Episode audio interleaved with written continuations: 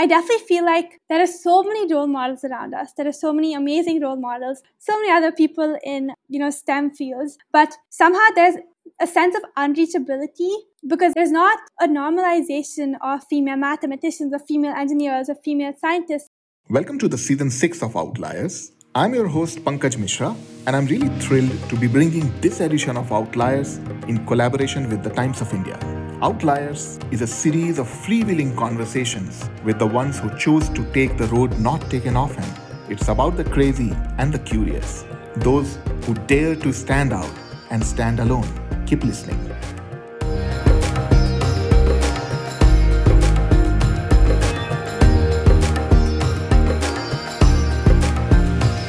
A lot of us care about different issues in our life and work. One, one, one of the topics that I, I often uh, see play out on, on social media, on you know dinner table conversations and coffee table conversations, eh, you know, is a lot around diversity, uh, gender equality, and, and so on. Unfortunately, you know, when it comes to the mainstream people, you know, the companies and the ecosystem and so on, a lot of this is uh, timed around a Women's Day celebration or things like that. And, and that kind of becomes a lip service uh, for, for many of us. So today's Outlier podcast is special for many reasons. First of all, it is special because I have uh, this is the this is the third uh, teenager who I'm having on the Outliers podcast, and, and it's always amazing to meet and talk to these young people. Um, I'm with Ananya Gupta who is uh, 17 uh, and is all set to uh, you know graduate and get to attend Stanford from September. And why is she an outlier? Before I bring her in, you know, I was browsing. I, when I heard about her, I looked at the website called Grit Parity. And the, the first line on the website is Are your school textbooks gender neutral? And, and that's something I had never thought about it. And a lot of us talk about things, but very few of us kind of do anything about it. And, and, and Ananya is clearly someone who is doing a lot about it. Before I keep talking and you know without stopping, Ananya, welcome to the podcast. Thank you so much, Pankaj. I'm very happy to be here. Very grateful. Awesome, awesome. So, Ananya, before we get into the details of what you have built and, and, and why, tell me a bit about yourself. Uh, how how has it been growing up for you. And uh, if, if you can quickly also tell us uh, about uh, when did you exactly, you know, you believe you started becoming aware about these issues? Yeah, definitely. So I get asked this question a lot about, you know, when was that moment, when was that aha moment when I said, I want to pursue feminism, I want to pursue gender equality. Um, but I think it's just been a progression of things. Um, you know, you see the news, you see social media. Uh, but at a young age, of course, I was very unaware of this. But it slowly started, you know, building up. For example, uh, you know, when I was young, 12 or 13, we used to have like discussions on at dinner uh, when someone would say, act like a man or act like a lady or be a man. Um, and I didn't really know what that meant. What does being a man mean? What does being a woman mean? And I think those are just like questions I I asked and questions that I was curious about. And I think that was my first, um, you know, step into gender equality and what gender means.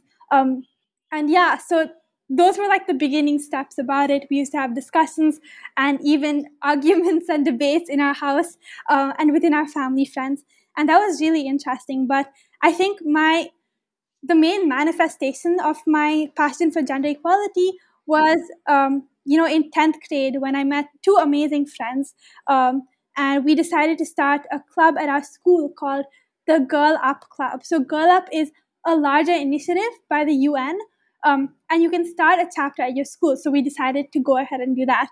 And within that club, you know, we have more intensive debates. We have intensive discussions about several issues that are around gender equality in the entire world. Um, and you know, we have discussions on, you know, body image, gender representation, so on and so forth. And we even do really important hands-on activities within our societies as much as we can So, for example, um, you know, we had a STEM for Women workshop at a few schools. We did a public speaking workshop for both young girls and young boys. Um, and you know we did a stem for social good project. So there's just a bunch there's been a bunch of discussions eye-opening discussions. Um, and there's been, some, been a bunch of activities that are also eye-opening that have mm-hmm. opened me so much to to real problems that are there in bangalore itself that are there in our society itself. So i think that's how i've stumbled upon the path of feminism of gender equality. And i think it's a really important issue that and I'm really grateful to have like come across this and be working within it. No, absolutely, Ananya, and, and more power to you. Uh, you know, when when you were doing all those uh, activities, workshops, or, or, you know those conversations, mm-hmm. what did you see and what did you learn? Can you know? Can you handpick some of your realizations or anecdotes or things that forced you to think harder or act on it. I mean, can you handpick some of your realizations? What did you see around you when you were doing all these things? Yeah, definitely. So I think one of the biggest things I saw was that we are really divided as human beings. We're all so divided.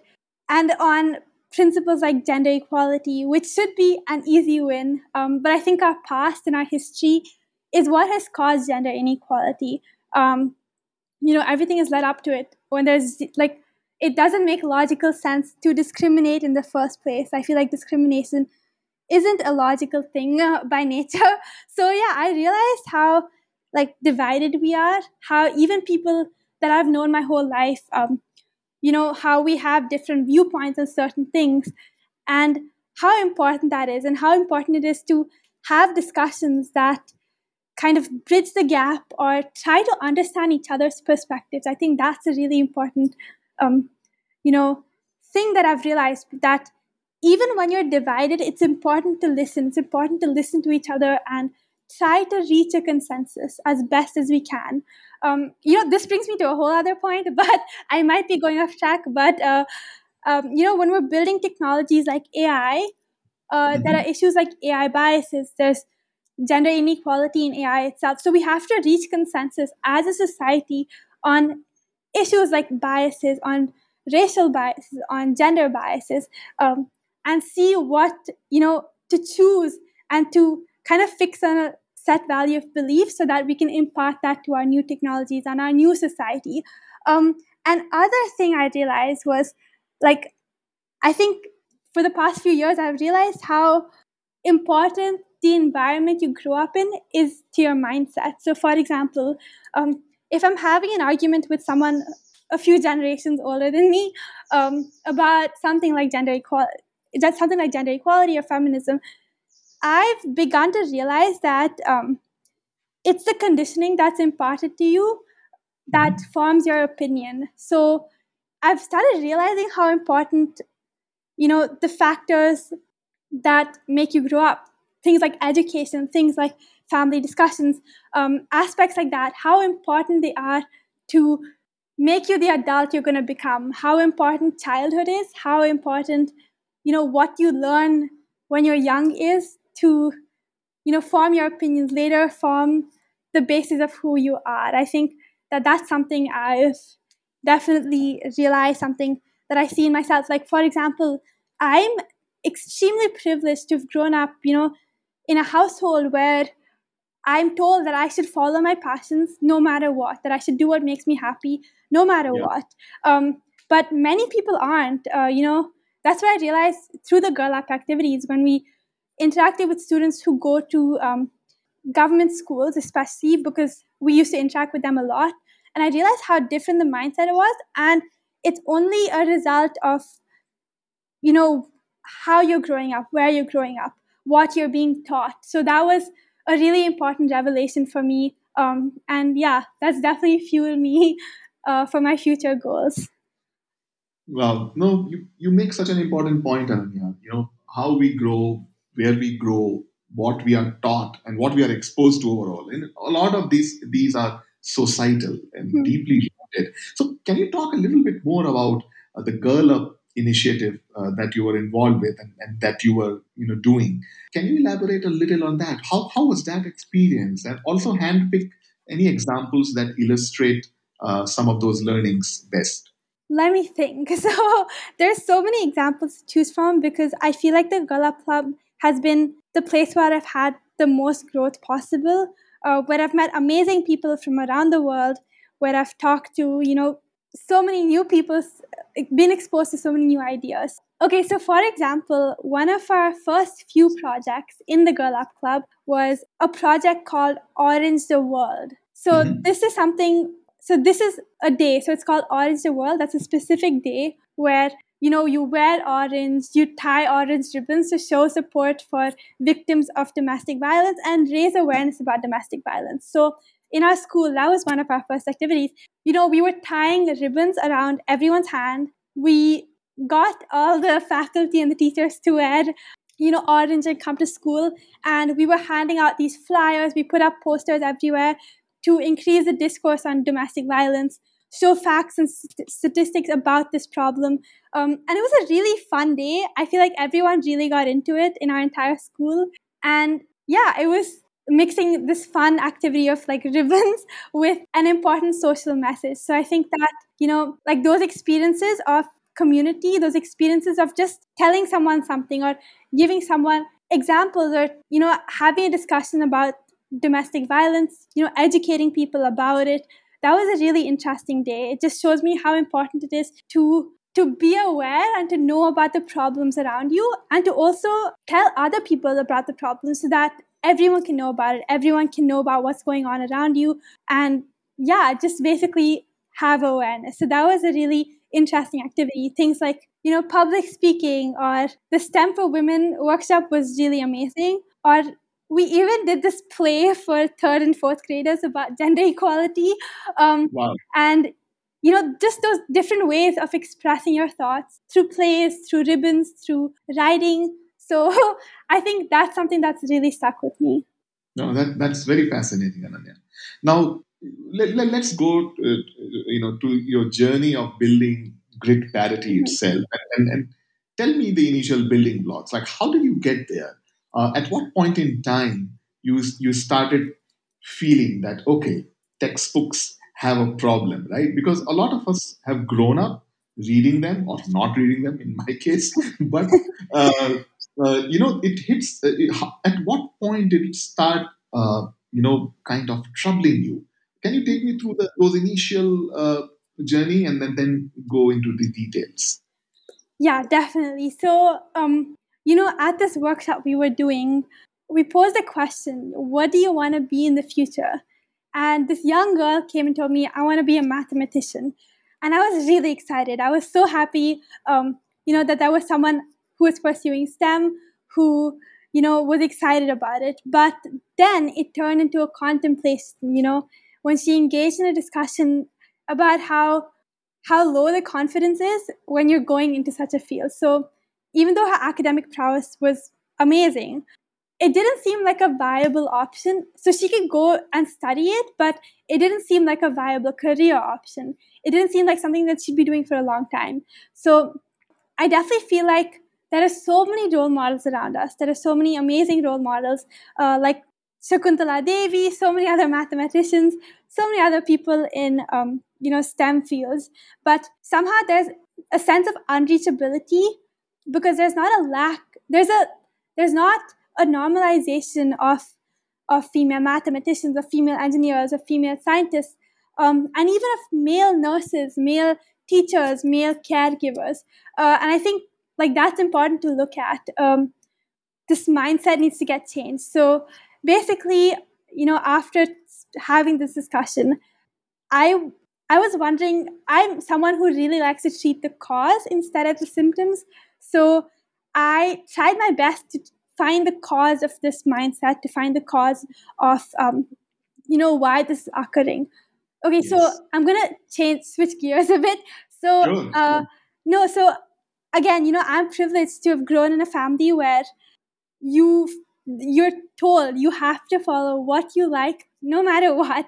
Uh, but that's not the case for many others. I'm extremely fortunate, extremely lucky in that sense. Um, and even I face tiny things like the imposter syndrome, um, but those are inconsequential in comparison to what's happening because of this implicit discrimination that's present in the textbooks that's present in education itself. So mm-hmm. coming back to the main discussion, um, I again, my I'm a product of the people around me. My mom uh, was a teacher and educator, and my dad is a tech entrepreneur. So, you know, I'm definitely a product of those two worlds. I've grown up knowing how important education is, how how education can truly change like the values of your generation, um, how it can mold the adult you're about to become. Um, I've learned that from my mom, uh, as she's an educator, um, and I've kind of noticed this important that importance that education has. Uh, and furthermore, my dad, I've learned how important entrepreneurship and innovation and technology is to drive change. Um, so I'm definitely a product of those two worlds. So I was trying to find a cause for this problem, right?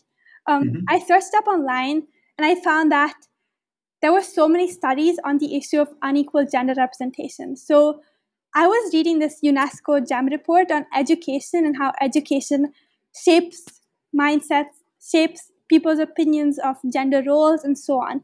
So, you know, I, yeah, I was reading this report and it said that 70 to 90% of teaching actually stems from textbooks.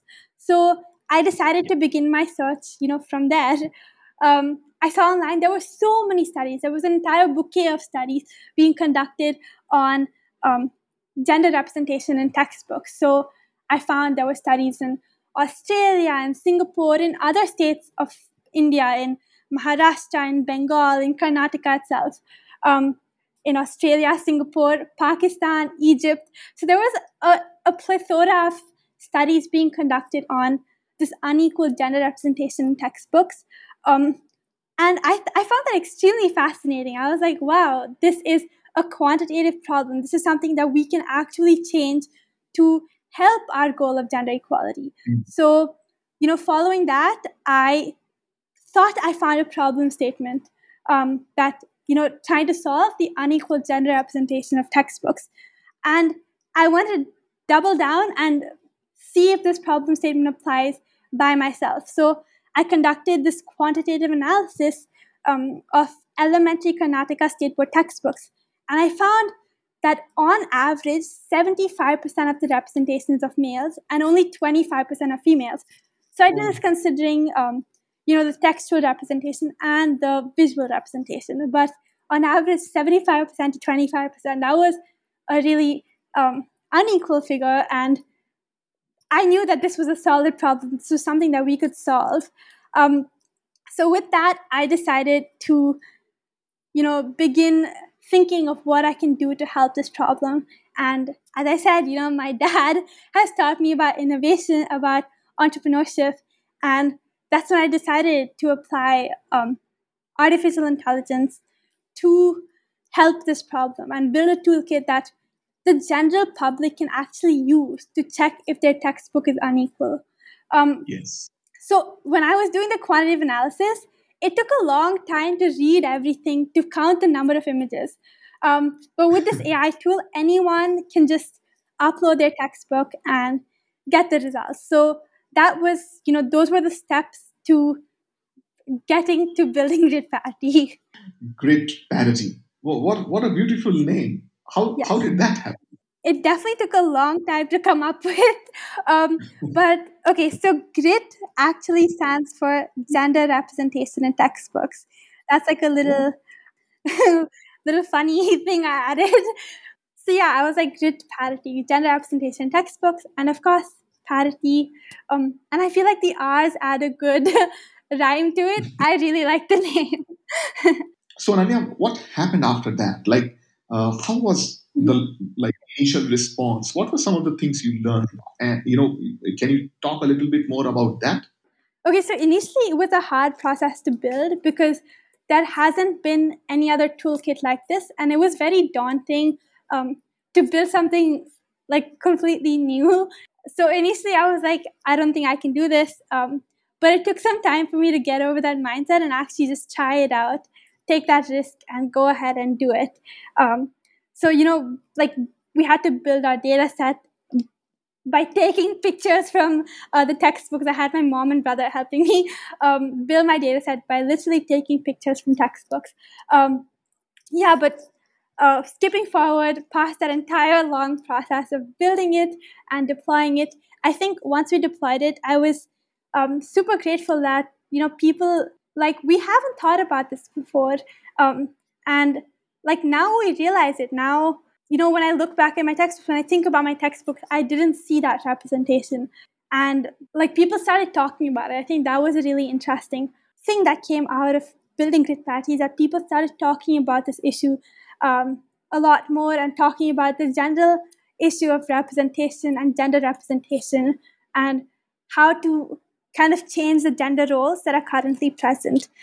So that was a really interesting response to Grit Parity itself. And yeah, I was just grateful for that people used the tool and people said, oh my God, my textbook has this much representation, this much representation. People were just talking about it. So that was a really interesting outcome. That was definitely what I wanted um, people to get from Grit Parity in general because the general public should be able to check it out, to be able to see what they're learning and see what's actually there in the textbooks. So that, that was like the initial response. So after that, there's been quite some work going on, but yeah, we'll get to that. Yeah, that, that's really nice. Ananya, can you talk a little bit about how does it actually work? So I upload a textbook in, in PDF or, or whatever form, mm-hmm. uh, what happens behind the scenes? Like, uh, and and and did you code it all uh, yourself, or how how did you build the product itself? One hundred percent. So um, basically, you upload your textbook. It's a PDF, as you said, on the gritparity.com, and in the backend we have this AI thing run. It's a few AI models running. Um, and how we detect the representation of your textbook, how the report comes out is visual representation, textual representation, and the careers in which each gender is represented in. So, in terms of visual, uh, we have this image classification model in the backend that detects how many male illustrations there are and how many female illustrations. So, you know, the cartoon images that you have in your textbooks, you have the real life images. So, it detects yes. all of that, all of the illustrations, and it counts it. Um, for textual, it basically counts. So, especially in English books and, you know, in elementary school textbooks, it's chapter wise. and almost all textbooks, it's chapter wise. So, what we do is we split up the chapters, we detect how many chapters there are, and um, in each chapter, we try to get which, you know, who the protagonist is, who is mentioned the most in the story, what role are they playing. So we try to detect who the protagonist is by counting, you know, the pronouns, the named entity recognition, stuff like that. So with that, we, you know, count how many chapters have primarily male representation and how many chapters have primarily female representation. Mm-hmm. So then after that, for careers, there is a really interesting, you know, natural language processing framework. It's called co-reference resolution. So with that, okay, so for example, I'll give you a sentence. So the teacher was very happy with the class. She brought us all chocolates. Mm-hmm. So what the AI model does is it detects teacher and she and it relates mm-hmm. that. So basically, it gets the gender career relation. That she it sees ah which career, which gender is representing which career, and creates like a table of that. So um, those are the three components of the backend, um, and those are that's what you know creates your final report that comes out of the Grit Parity when you upload your textbook. this is this is really amazing, and kudos to you for applying AI machine learning. Now, can you tell me a little bit about how uh, it's been since the time you went live with it? Mm-hmm. Uh, I don't know how you explain that, but number of uh, instances that you picked up, or uh, how's how it's been. What kind of data are we talking about so far? How's been the response overall? Yeah, so I've tried out a bunch of books myself from you know NCERT and state board textbooks, and yeah, there's definitely a disparity. We see that consistently a few of them don't have, so kudos to that. Uh, but generally, there needs to be a change. There needs to be sensitivity towards this issue. And 318 textbooks have been uploaded till now by people all over the world. Um, and a lot of them are definitely biased towards males. That just shows you the general condition in the world. But yeah, so that's how it's been. You know, we've had going forward, we're actually trying to take this to CBSE or to the government. So mm-hmm. we're currently trying to make progress in the NCERT books. Um, I just got done with my board exams got cancelled, so now I have a lot of free time to kind of focus all of my attention onto this. So we're making a concrete plan on how we're going to roll this out, how hmm. we're going to roll this out into the publishing process of NCERT books, and so on. So we're planning on beginning with the textual and then getting to the visual. So that's going to be a whole process. Hopefully, it'll get implemented uh, soon, and you'll be able to see. Yeah, so what we're planning to do is we still have to get this approved, but what I hope happens is once you get the report, you have a stamp that comes onto your textbook or your book. So that's the process we might be looking at. Um, and yeah, so I think now is when the implementation of it really begins. Right now, it's been a outward facing tool where people can just try it out and um, you know understand their textbook. But now we're getting to actually changing the textbooks, actually changing everything. I think this year has been absolutely crazy for all the education boards. They've had to deal with a lot. Um, so I think we'll it might take some time, but I'm sure it'll be out soon. Ananya, where does this go uh, from where you are, right? And uh, also tell me a bit about what you are going to be doing next. You talked about going to Stanford. Yeah. What is that you're going to be studying, and and then what happens to this mission? What are you, how, what is the future? Uh-huh. Yeah, definitely. So that's a really good question. So um, I'm hoping that we can roll it out into, into the entire, I mean, in India in general, in CBSE board, in hopefully the state boards, and so on. And then I'm thinking that, you know, if I can pursue this goal in the future, I hope to make it international because this is definitely an international problem. We've seen that. I mean, I saw that in the research papers itself. You know, there was research being done as I said, in Australia, Pakistan, Singapore, Egypt, in several other places in the world. So, if we're able to build models like that for those regions, I think we can make change happen all over the world with regards to this issue. I think that would be really great. Of course, we'll have to build a different model for those textbooks because the people in those textbooks would definitely look different. Uh, for example, in Indian textbooks, it's Indian people that you see. In Australian textbooks, it will definitely be different. In Pakistani, Egyptian, so on. So um, that's how, like, if we, if I make this really big, I think that's how I would go for it. That's how I would try to have the maximum impact with Grit Parity, and maybe even extend it to other forms of representation, of ethnicity representation, of race representation. So, you know, a, I think there's a lot of scope in this project, and I think there's a lot we can do. But generally, in the future, I think um, so. One thing I would tell to all of your viewers, I guess, um, is to experience things and do things, and you'll see how many doors that opens up. So, for example, when I built Grit Parity, um, I I got a bunch of new ideas of what I want to do in the future, of what I want to do alongside. Um, and I think that was really great.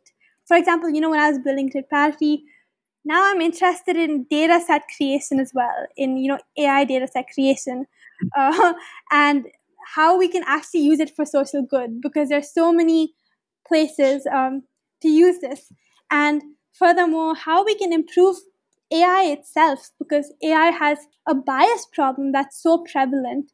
Um, I was about to ask you. Yeah, like because like how I see it is um you know, the same way we change textbooks to change the thought process of children, um, in the same way we have to change the data, change the algorithm to change, you know, the predictions and the thought process of yes. uh, an AI model. I think that's another part that's really interesting because I absolutely love AI. I feel like it has so much potential and it can be separated from prejudices of our current society. It can have an intelligence that is better than our own. I think we just have to do it. We just have to make that change in our data, make that change in our algorithm, uh, so on and so forth. And I think that's another area I'm really passionate about.